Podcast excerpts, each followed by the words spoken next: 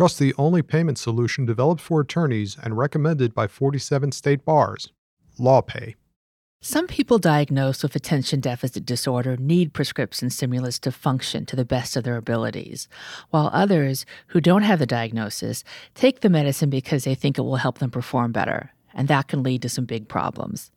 I'm Stephanie Francis Ward, and on today's episode of the ABA Journal's Asked and Answered, I'm speaking with Patrick Krill, an attorney and board certified alcohol and drug counselor, about prescription stimulant abuse in both law school and the legal profession. Pat, welcome to the show. Hi, Stephanie. Thanks. Thanks for the invitation to be here. Yes, of course. I saw a percentage the other day that 20% of college students abuse prescription stimulants. Do you have a sense of whether, for someone who's abusing a prescription stimulant as an undergraduate, does it oftentimes get worse when they go to law school because there's more pressure?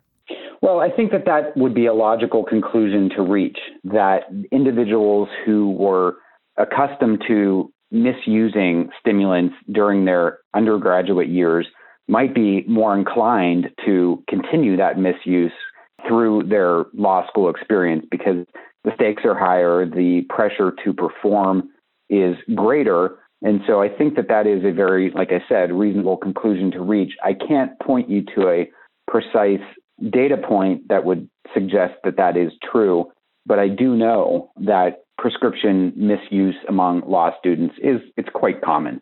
And that 1 in 20 20% rather, figure that you cited, that I believe is drawn from a meta analysis of several different studies which looked at the prevalence of stimulant misuse among college students. And that was sort of the average that they arrived at, roughly 20%.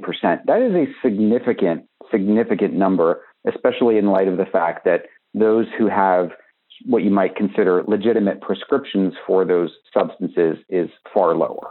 So, you worked on the ABA and Hazelden study on substance abuse in the legal profession a few years back. Did it look at prescription stimulant abuse?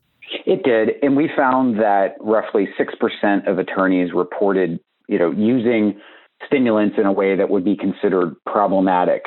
What I'll say about that, however, as a caveat, and you may recall this when that study was published, the survey respondents who answered the questions about drug use, that number was far smaller than those who answered the questions around alcohol and mental health. So, put another way, there were three sections to that survey. One asked about alcohol use, one asked about drug use, and one asked about mental health use. And our findings related to drug use, uh, we had sort of less confidence in because far fewer people answered those questions, um, which in and of itself was telling. Uh, from my perspective, as at the time I was working in a clinical treatment center helping law students, judges, and lawyers overcome addiction.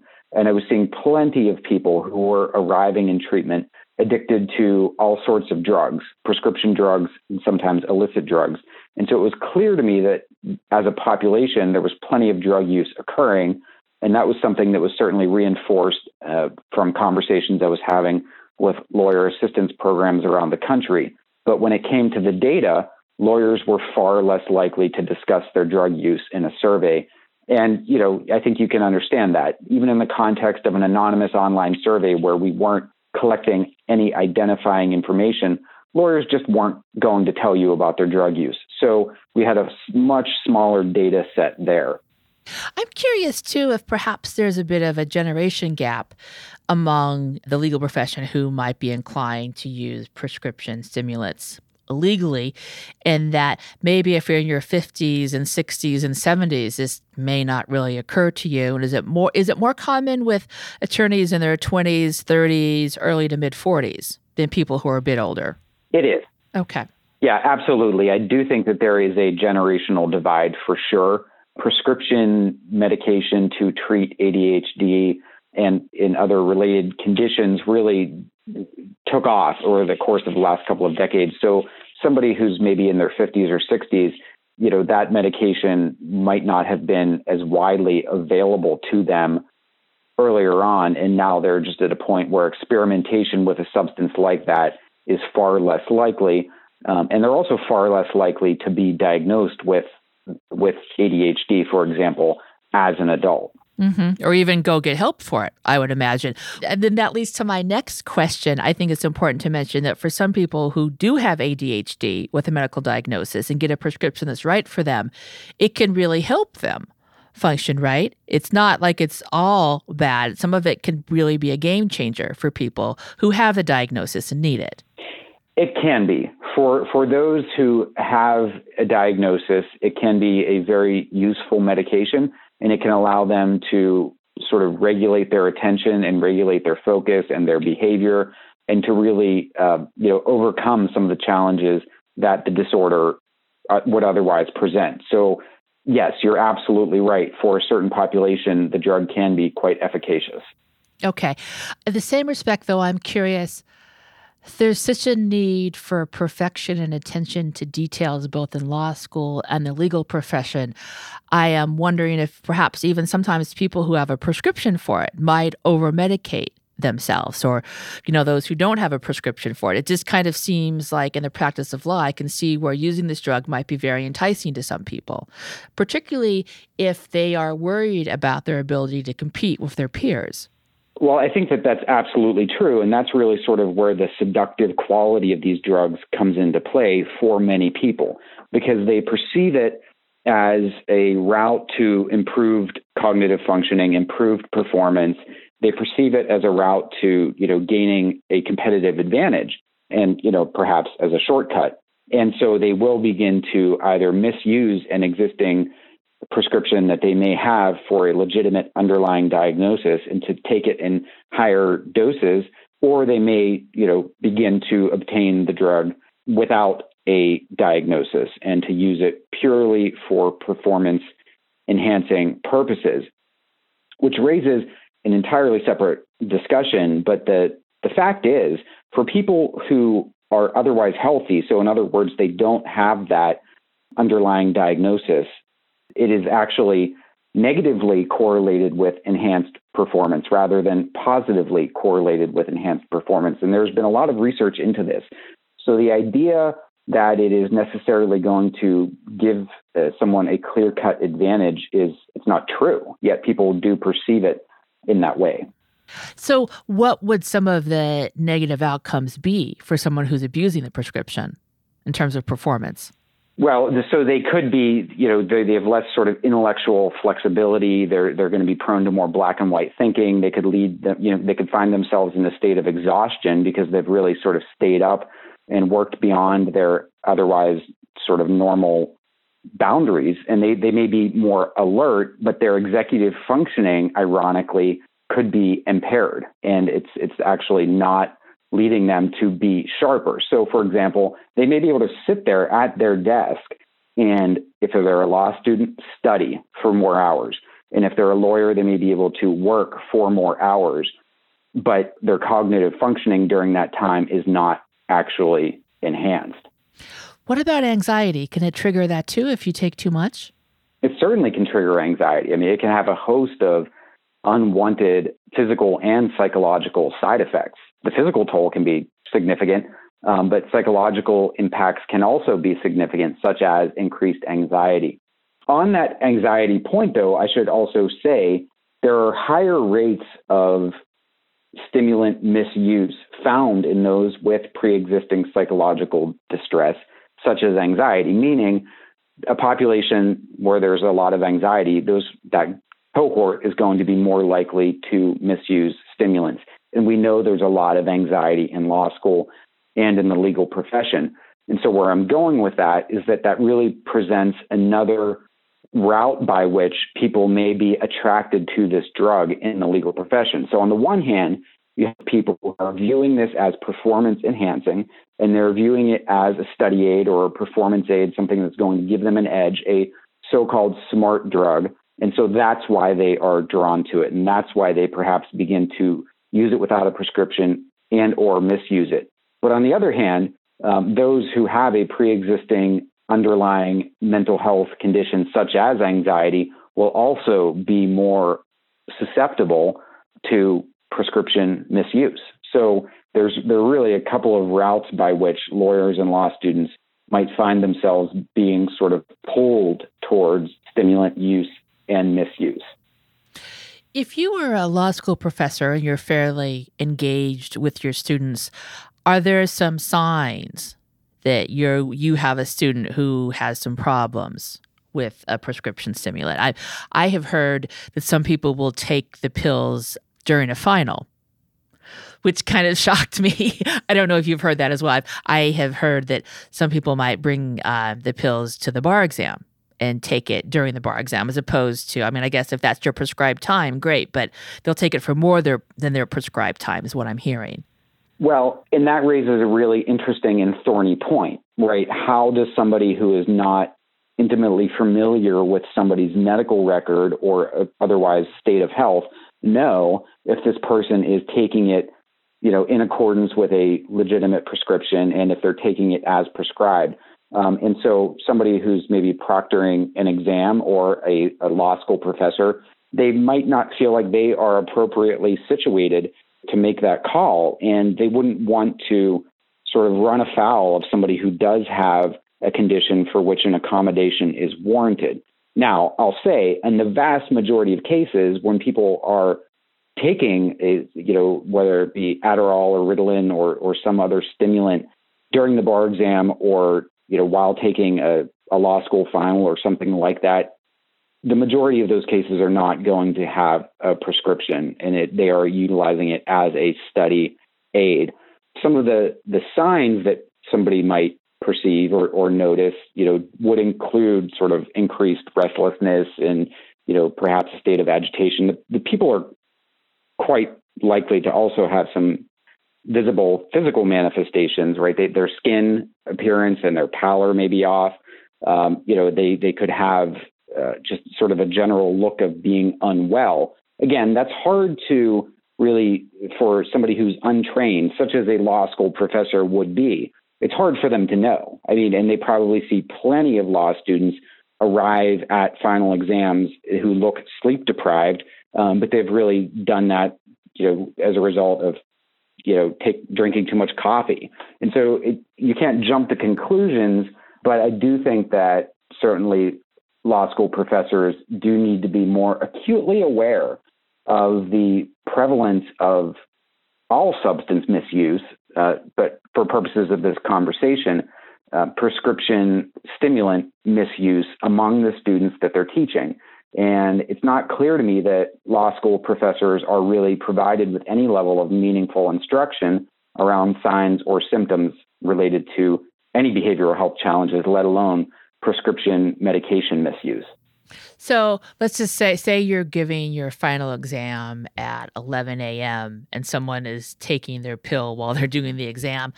Probably a pretty good chance that they may not be taking it correctly, but you probably shouldn't say anything about it if you're a law professor, is kind of what I'm hearing from you, right? Because there's a whole host of issues with that. Well, there could be a whole host of issues, but I, I would say, and I'm going to go out on a limb here and say, regardless of whether you should or shouldn't, I would be shocked if uh, a law school professor out there would, you know, approach someone and say, "What was that? Mm-hmm. You know, you just took." Um, yeah. Probably out of out of fear for uh, of you know having that conversation go poorly and if the person was taking something as prescribed. But, you know, I, I think, let's put it this way that should be a huge red flag. Okay. So, when you are working with employers and they contact you because an employee has a problem and it's with prescription stimulants, are they usually aware of what the problem is? Or they just know something is going on? I can imagine in the employee setting as an employers, I mean, they might know if it appears somebody has a Coke problem, but it may not be as apparent to managers, you know, when they're 50s and 60s or even 40s if somebody has a prescription stimulant problem. Yes, you're absolutely right. There are some substance use problems that are easier to detect than others. Um, typically, for example, alcohol addiction or alcohol misuse, it's a little bit easier to to sort of see from a distance, and you you, you may in fact actually smell the substance on the person. But with prescription medication um, or even illicit narcotics, I mean, often law firms do not know what somebody is struggling with or misusing, and I would say eight times out of ten, When I get a call from a law firm or other legal employer and they're concerned about one of their partners, one of their lawyers, they don't know what the problem is. Uh, they've maybe ruled some things out, but if it's unless it's a clear cut case of we know this person has had a drinking problem for a long time, or we know this person is currently under psychiatric care for major depression, um, unless they have something that's really some clear cut knowledge like that, they usually don't know what the problem is. Um, and if they do suspect it might be drug use, especially if it's prescription drug use, they are frequently reluctant to, you know, sort of inquire about that out of a lot of the same reasons. It could be a legitimate medical condition, uh, you know, and there are privacy and confidentiality concerns. So I would say that broadly speaking, lawyers and law firms also don't have a really good sense of what somebody's struggling with when it is a drug use problem. If I could just add, um, as I'm sure you're aware, the American Bar Association, through the president's working group to improve lawyer well-being, of which I'm a member, we launched a pledge campaign last year asking um, legal employers to sign up and essentially pledge their support for a seven-step framework. And we launched that in September of 2018, and we are now with with 12 core law firms who were on board at the time. We're now up to over 100 signatories, including um, roughly a dozen law schools. And the reason why I'm mentioning this, the relevance to our conversation, is that one step in that framework is to provide enhanced and robust education to staff and attorneys you know, so that they would be able to recognize when somebody is struggling with various things. So I'm really encouraged by that development and by the fact that we seem to be gaining so much momentum with this pledge campaign because what it's seeking to do is to really sort of correct a weakness that's sort of out there in many legal environments, which is a lack of appreciation or a lack of knowledge about what to look for if somebody's struggling with a substance or a mental health problem. So, if you were to ask me that question again in a couple of years, I might be able to say, I have a higher level of confidence that that law school faculty might be able to spot somebody struggling with prescription uh, stimulant misuse than I do right now in 2019. Interesting. So, if someone is struggling with prescription misuse with a stimulant, what would like, say, two primary signs be? It seems like taking a pill during an exam could be one sign, perhaps. Yes, and I would say if you're looking for essentially a, a two signs, I mean, they would probably look generally unwell and, and somewhat ragged around the edges, although you know, many law students do, and they're not misusing substances. Um, but erratic behavior, um, you know, distorted thinking, um, a lack of, you know, just sort of a, a lack of cognitive, I don't know, I would say erratic behavior and distorted thinking would be two sort of things that you might want to look out for in addition to the physical manifestations, what you can just observe and how the person looks. Okay. Let's take a quick break. And when we come back, I wanted to talk to you about getting help for prescription stimulant abuse. We'll be right back. Did you know that attorneys who accept online payments get paid 39% faster on average than those using traditional payment methods? With LawPay, the only payment solution offered through the ABA Advantage program, you can accept client payments online, via email, or in person, no equipment needed. Visit lawpay.com slash podcast to sign up and get your first three months free. And we're back. I'm Stephanie Francis Ward. And on today's episode of the ABA Journal's Asked and Answered, we're talking about prescription stimulant abuse with Patrick Krill. He's an attorney and board certified alcohol and drug counselor. So, Pat, say that someone has come to the realization that they have a problem with abusing a prescription stimulant. What are some good first steps for them to try to change things for themselves? So I think it would depend largely on who this person is and what their sort of general situation might be. it will probably look different depending if they are a law student or an employed attorney. And we can start with the law students first. So, assuming that a law student wouldn't have a lot of robust benefits available to them the way that somebody who's employed might, you know, they might want to start with their campuses, their schools, because of you know, the, the dean of students is frequently a good place to go and sort of seek resources and seek direction to resources. You know, they may want to contact a lawyer assistance program. Lawyer assistance programs in many jurisdictions do work with law students and provide consultation, counseling, and direction to resources. Uh, so I would say that those would be two good places to start. Now, maybe they have some sort of insurance or they do have some sort of additional benefits available to them. Um, and I would certainly encourage them to explore those options as well. Um, because depending on where they are uh, on sort of the spectrum of their substance misuse, and I, I guess I should point out that substance use disorders are diagnosed on a spectrum from mild to moderate to severe. Um, and depending on where they might currently be on that spectrum, the appropriate resources for them will vary. So if there's somebody who's maybe just started dabbling in, you know, Adderall misuse and they they want to nip that bud, that's going to require a sort of gentler intervention and less resources to correct, as opposed to somebody who is really far down the road and they are quite literally um, addicted to the substance. And so, you know, for somebody like that, going to treatment you know, maybe taking a leave of absence and going to residential treatment would be warranted. Turning to the lawyer population, they typically would have more resources available to them through their healthcare provider, perhaps through their employee assistance program that is firm sponsored or firm provided. Um, again, lawyer assistance programs are options for lawyers as well.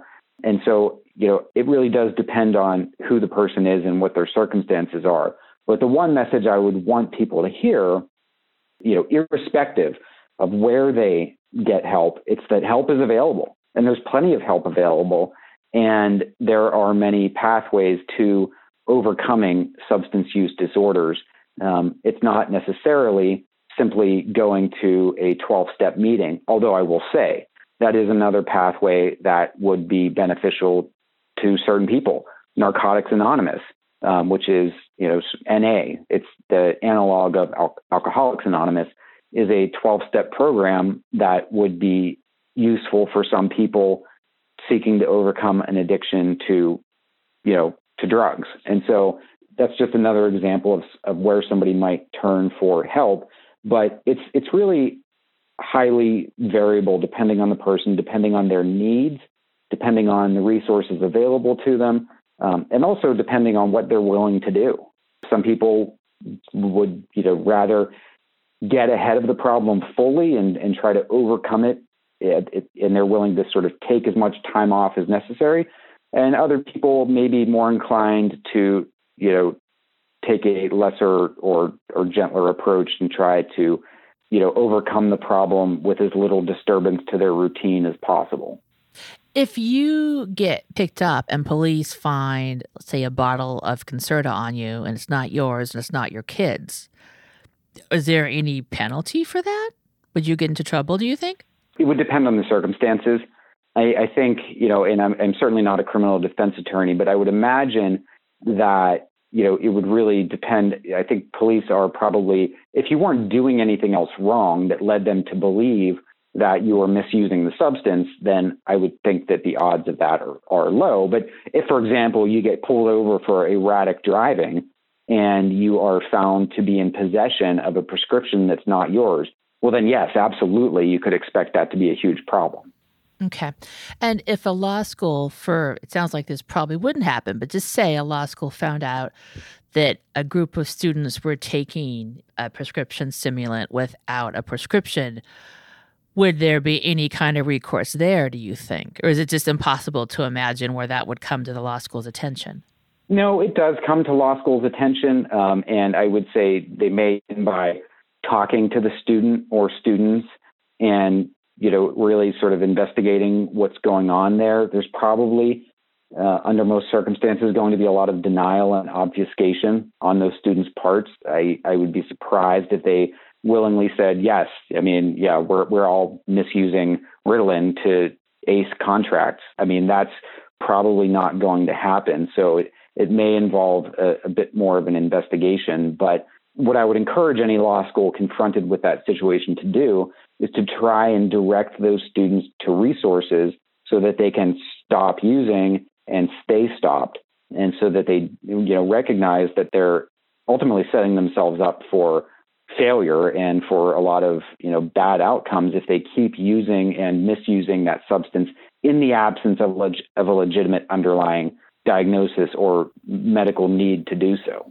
If you're abusing the prescription and you stop, are there any immediate side effects? I, I guess the question is is this something taking out the mind body aspect of being well, can you stop this on your own or do you maybe need some medical help? No, eh, well, it would depend. Really, it would depend on how much the person was misusing, but certainly some sort of medically supervised detox would be appropriate for somebody who was taking a lot. Uh, and if they had been misusing the substance for a long time, um, then yes, some sort of medically supervised detoxification process would be very much recommended. Uh, and it's important to note these are drugs that you can overdose on, right? And so they're far from you know innocuous. And these are these are substances that people can and do overdose on. But if somebody were to stop using on their own and just you know make the decision i've been taking this. I don't have a legitimate medical need to take this um, and i want to stop some of the side effects of of withdrawing could you know include paranoia just dysregulated heartbeat dysregulated sort of physical health, uh, you know, sweating, tremors, all sorts of, you know, mental health complications, depression, anxiety. I mean, there's there's really a lot that can go into, you know, misusing and then ultimately withdrawing from these substances. And that's what I would want anybody to hear, especially those who are considering, you know, maybe they they're sort of occasionally taking these substances. I would want them to appreciate that there is a significant risk of complications and and escalating costs associated with increasing use. So, say you only take it once a month, but one time during that month you take like, say, instead of 36 milligrams, you take like 56 or, or whatever, that could cause you an overdose? Well, again, it, that would depend, right, on the person, okay. and, and people are people are highly variable: age, weight, gender, general physical health, can you know, other medical conditions. So I would certainly be reluctant to get into sort of a milligram discussion, but gotcha. um, people people can overdose on these substances, and they can begin to take them in increasing doses because you know they're they're perhaps not experiencing the perceived benefit at the level that they want to. And that would lead to my next question, as I would imagine some people who are abusing these prescriptions or who don't have a prescription are taking it they're afraid to stop because of the fear of failure and they won't be able to perform well, right? I would imagine that that is part of the psychology of people who misuse prescription stimulants. Yes, it's this thinking that if I don't take this, I won't be able to pass, or I won't be able to function, or I won't be able to manage my workload. Um, but in reality, I mean, that's in the vast majority of cases simply not true. And people may actually be handicapping their own intellectual performance by misuse of these substances, and they just don't really understand that. All of which goes back to the lack of education in the legal profession around psychoactive substances, around mental health conditions generally, um, which we are trying to correct and trying to get more legal employers and law schools to provide meaningful education around. So, do you have advice if someone is misusing this drug and they have that fear of failure? How can they work through that? I would imagine good talk therapy could go a long ways, but what are some ways to approach it and just just to kind of get in a different mindset that you don't need to take this pill to perform to the best of your ability? Yeah, so you read my mind. Essentially, talk therapy, cognitive behavioral therapy might be very useful for somebody like that as an adjunct to, you know, sort of a, a supervised or otherwise prescribed weaning off the substance. But yes, working with a therapist to help you uh, reframe your fears and really overcome a lot of the irrational thoughts that you that might be bound up in your using of that substance. Uh, you know, the bottom line is having support and not feeling like you need to, you know, walk that road alone because there's plenty of support available. And if you're working with a therapist, they might be able to really give you that level of support, or perhaps it's through a mutual aid society like Narcotics Anonymous, or perhaps it's through some other peer group. But the line is you're getting support and you're you're you know having some reinforcement along the way as you try to make that change, which isn't easy, right? Especially again going back to the spectrum of all of this. If somebody's further along in that spectrum, it will be more difficult. And you know, if overcoming substance misuse or addiction was easy, uh, a lot more people would do it, and really there wouldn't, you know, it wouldn't be um, in our society as a whole. And if you are abusing a prescription stimulant and you stop using it, and then you make a mistake and start using it again, you can always stop again, right? Of course. And it's important to understand that relapse is a common part of you know the process if people are attempting to overcome you know a substance use disorder and so it's not uncommon and simply because at your first attempt to stop using it outright you you fail and you you continue to or I should say maybe you don't succeed in remaining abstinent from that substance in the first instance um, that's no reason to believe that you can't ultimately succeed. I mean, most people, it will take them one or two or sometimes multiple attempts to stop using whatever substance they've developed a problematic relationship with. And that's, I'm really glad you asked that question because it's easy for people to become discouraged and to think that, you know, well, this is it. I, I really can't stop and to sort of throw their hands up. And that's, that's the wrong approach. It's the, it's the wrong outlook. Right. Patrick, that's everything I have for you today. Thank you so much for joining us. Thank you, Stephanie. It was good to chat with you. Yes, and I'd also like to thank our listeners for tuning in. If you like what you heard today, please find us and rate us at Apple Podcasts, Google Play Music, Google Podcasts, and or your favorite podcasting app. We'll see you next time for another episode of the ABA Journal's Asked and Answered.